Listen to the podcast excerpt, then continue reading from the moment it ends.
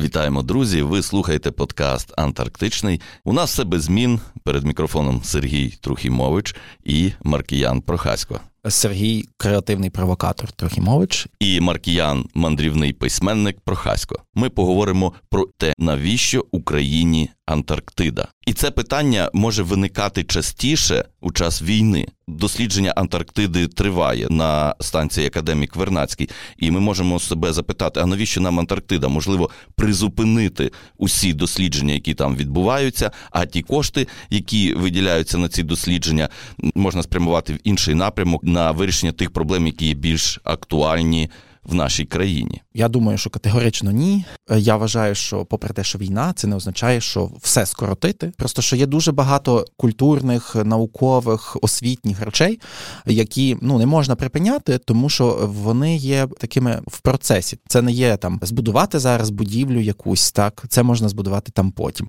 Це тривалі процеси, які там ну десятиліттями розвиваються. Якщо їх припинити зараз і потім пробувати відновити, то це буде набагато більш затратно ніж підтримувати розвиток навіть під час війни, не припиняти фінансування, то що називається, і так само з станцією Академік Вернацький. В неї вже вкладено дуже багато грошей. Тобто вона з 96-го року належить Україні, і ну що можна з нею зробити, щоб зекономити? Її можна законсервувати. Але якщо її законсервувати і не підтримувати її в належному стані, вона може зіпсуватися. Так ну будівля почати псуватися, і потім треба буде набагато більше грошей на те, щоб її відновити. Якщо ми відмовимося від станції в Антарктиді, то ми просто викинемо всі ті зусилля, які були вкладені в те, щоб ми отримали цю станцію. А це питання взагалі теж політичне. Ну тобто, це навіть якщо я зараз прийду до всіх інших моментів, але просто це теж питання війни з Росією, тому що Україна, українці в часи радянського союзу, українці з УРСР становили дуже велику частину ну, радянських дослідників у Антарктиді. І додам, що в нас є окремий подкаст,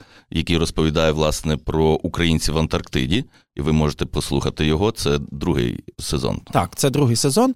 І от близько 30%, А майно, наприклад, зроблене в Антарктиді, воно напевно ще більше ніж 30%. Більше ніж 30% що вкладу України в так, майно Так, вклади України в майно після розпаду радянського союзу. Росія забрала все це собі, порушивши договір про розподіл майна. Чесний, і те, що ми потім отримали цю британську станцію, про що ми теж говоримо в першому сезоні, це теж така певна перемога навіть у цій війні, що ми є, попри те, що нас Росія викинула так з Антарктиди. Ми туди е, повернулись, попри її спротив, і зараз просто віддати цю станцію, геть відмовитися від неї, закрити її. Це буде ну якби. Теж певний програш ті ж е, Росії. це скоріше буде ж там маленька перемога Росії або наш е, програш. Е, Так е, і до речі, зараз ж Україна займається тим, щоб обмежити Росію з дослідження Антарктиди. Ну Антарктида це континент миру континент, де немає війни, де немає зброї і так далі. Континент без конфліктів, континент науки, але от країна-агресор далі там перебуває і може щось вирішувати. Так і відповідно Україна теж, е, наскільки я знаю, піднімає питання про те, щоб якось це змінити. І і було б дуже дивно, якби ми самі самоусунулися звідти. Тому це був би програш теж. Отже, підсумовуючи, Антарктида важлива нам і зараз. Ми маємо її підтримувати. Це таке політичне питання нашого протистояння у Росії, і також це буде дуже фінансово затратно, якщо ми зупинимося і знову будемо відновлювати так, ці всі е, речі. Фінансово затратно, я скажу з кількох моментів. Можна порівняти це із будівництвом дому. Так що якщо ми збудували все, там будівлю, вікна поставили ще щось, але не поставили дах і залишили так, як є, то це цей будинок знає. І зараз так само у нас є станція. Якщо ми зараз, умовно кажучи, заберемо дах, так перестанемо фінансувати, то воно все те, що було вкладено впродовж понад 20 років, воно може знищитися, і потім, щоб відновити станцію, знову повернутися в Антарктиду із тих же ж політичних і економічних міркувань для наукових досліджень, для того, щоб престиж в Україні був і щоб мати потім е, право голосу е, вирішувати, що з цією Антарктидою робити. А Україна зараз це право голосу має, то треба буде зробити набагато більші зусилля, ніж зараз, поки триватиме війна, підтримувати станцію. Гаразд, на мою думку, якщо відповідати на питання, навіщо нам Антарктида, то ми можемо відповідати на це питання в таких чотирьох напрямках. Існування станції Вернацькій в Україні дає можливість отримувати прибутки. А ці прибутки ми можемо розділити на таких чотири основні: матеріальні прибутки, репутаційні, статусні прибутки, потім інтелектуальні прибутки, можливо, це знання, які ми отримуємо, чи якісь відомості. Ну і четвертий вид прибутків це емоційні, це задоволення, які можуть отримувати як е, самі полярники, так і відповідно наші відчуття, які стосуються е, цього проєкту. І я пропоную відповісти на питання, навіщо Україні Антарктида, орієнтуючись на ці чотири напрямки.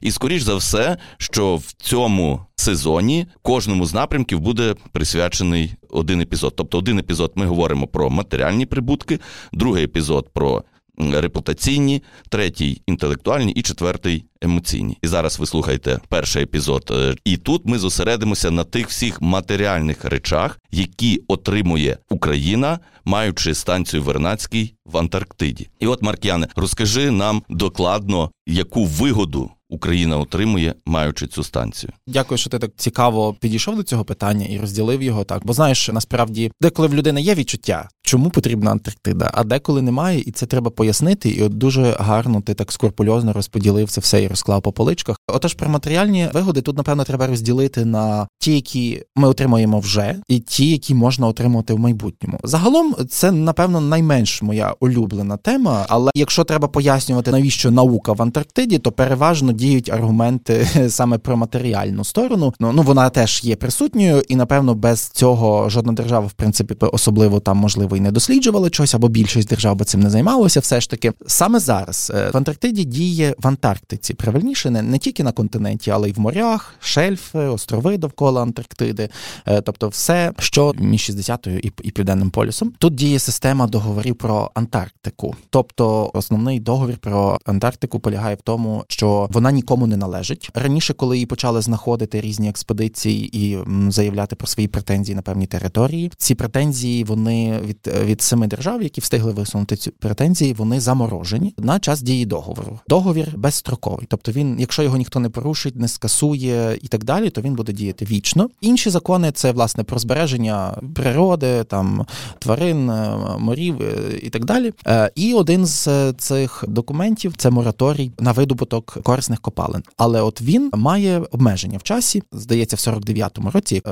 закінчується, і його тоді треба буде або продовжити, або люди почнуть видобувати е, корисні копалини. Це власне те, що йдеться про майбутнє. От е, отже, тобто про Україна має частку в тих корисних копалинах, які є в Антарктиді. Ну, ну це, умовно, це це, це та це дуже умовно, оскільки Антарктида нікому не належить, але навколо Антарктиди є дуже такий цінний морепродукт, як антарктичний криль. Його виловлювати можуть тільки ті країни, які мають в Антарктиді власне хоча б одну цілорічну, а не сезонну станцію. А, а чому таке рішення прийняте? Як це пов'язано з крильом наявність станції? Я думаю, що є дуже багато таких підводних речей пов'язаних з тим, щоб більше залишилося тільки тим країнам, які там мають станцію, але це зрештою логічно, так? Бо було б напевно трохи нечесно, що країни зібралися, оберігають Антарктиду, оберігають ресурси, обраховують кількість цього криля, витрачають на це гроші, а хтось собі прийшов і почав е, брати той криль, скільки йому заманеться. А поставити е, сезонну станцію набагато легше, і ти, умовно кажучи, можеш для відчіпного поставити сезонну станцію і теж піти е, добувати криль і заробляти на цьому гроші. І тому я так розумію, що є от такі правила, так що маєш одну станцію, і тоді ти є повноправним членом цього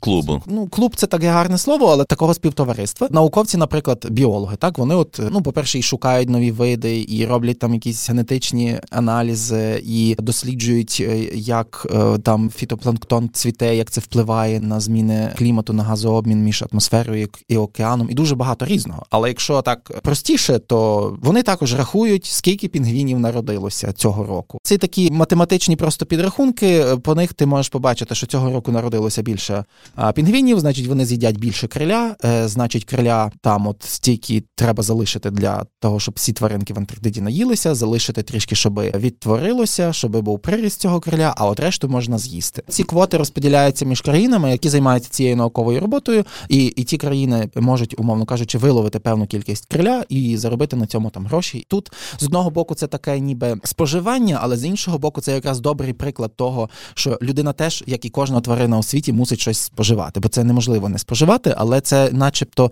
такий якраз добрий приклад, коли ти там знаєш, що тобі треба виробити там стільки лісу, значить, давайте ми засадимо ці ділянки новим лісом, щоб за 20 років він виріс. Я би інакше на це поглянув. Я би Певний... сказав би, що це така е, своєрідна компенсація країнам, які вкладаються в дослідження Антарктиди і її захист від а, ну це теж впливу. бачиш. Е, мені здається, що тут ще кожен має свій погляд. Тобто держави вони там дбають про якийсь престиж країни, про присутність, про якісь інтереси держави. Так е, компанії комерційні дбають про те, щоб був прибуток. Туристичні компанії хочуть завести туди туристів. Екоактивісти хочуть захистити від туристів. Науковці хочуть дослідити, і це все разом е, ну, екосистема вже працює, своя якась. Та, все мусить працювати власне разом. Так, значить, перше це криль, друге давай корисні копалини. Так? Я би не дуже хотів, щоб так сталося, тому що я все ж таки більш був би радий, якби Антарктиду залишили єдиним неторканим континентом суто для науки назавжди, і якось навчилися розпоряджатися тим, що вже і так у нас є.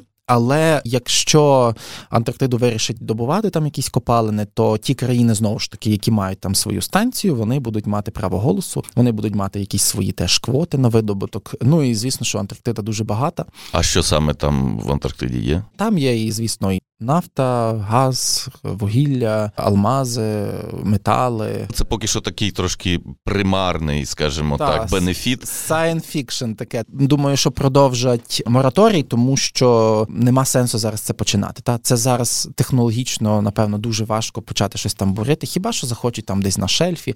Скільки прибутку приносить криль Україні? Я цифри цієї не знаю. Але один цікавий момент: тобто є Радіо Свобода, якому я довіряю. Вони в одному з своїх матеріалів писали що ловля крилю приносить е, стільки прибутку, який перекриває витрати на станцію Антарктиді. Тут питання, як вони рахували, чи це податки в Україну, чи це тільки той прибуток, який приходить в українську компанію, але все одно він іде десь в Україну, умовно кажучи. Але в принципі це показує, що утримання станцій в масштабах держави це насправді не так уже й багато, зважаючи на те, що може на отримувати е, з присутності в Антарктиді. Зрозуміло, що там немає такої прямої кореляції, так. але ми знаємо, що десь кошти з бюджету йдуть, але з інших сфер вони все ж таки приходять. Крім криля, там є ще інші морепродукти, наскільки знаю, там риба і клач. Але що ще цікавіше, колись настане питання пошуку джерел прісної води. А Антарктида найцінніша, напевно, все ж таки тим, що світ стає спраглий. Багато країн уже є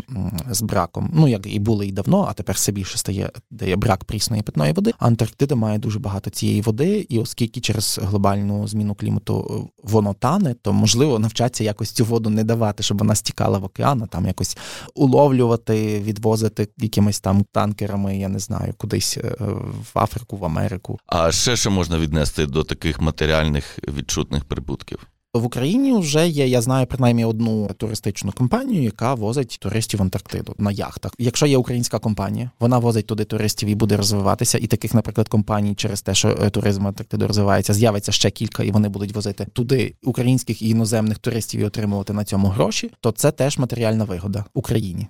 Е, ще є щось? Є, наприклад, такі непрямі речі, так які вже опосередковано матеріальні. Наприклад, е, ті дослідження, які проходять в Антарктиді, вони можуть дати потім поштовх для розвитку певних технологій, які можуть дати прибуток е, країні. Наприклад, вивчення адаптації рослин до жорстких умов Антарктиди, холод, зміна клімату, жорсткий ультрафіолет. Якщо вдасться культивувати якісь такі стійкі сорти, наприклад, пшениці, і вирощувати їх там на півдні України де вже відчуваються зміни клімату, або продавати такі сорти в інші країни, де змінюється клімат у гірший бік, то на цьому теж можна буде заробляти. Бо дуже часто наука е, вона пов'язана з економікою, з військово-промисловим комплексом, і потім на цьому людство теж заробляє гроші. Е, це теж треба розуміти, що зв'язок між наукою і прибутком е, він є. Просто якщо його не видно, та чому інвестувати в науку? Нащо взагалі багаті країни туди інвестують? Бо вони потім на цьому заробляють.